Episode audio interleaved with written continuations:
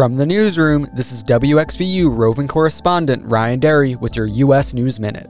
On Saturday, a U.S. Air Force F 22 aircraft shot down the Chinese balloon that flew over the U.S. earlier that week.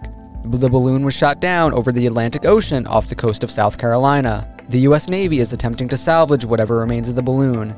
The U.S. government claims that this balloon was sent to spy on military installations, while the Chinese government maintains that it was a wayward weather balloon. This incident is sure to raise tensions between the two nations at a time when relations are already strained. Last October, when the Supreme Court heard arguments about race based affirmative action, the six Republican appointed justices seemed ready to ban it. A ruling is expected by June. One big question is how colleges, the military, and other organizations will try to replace the current programs. With this week's U.S. News Minute, I'm Ryan Derry from the WXVU Newsroom.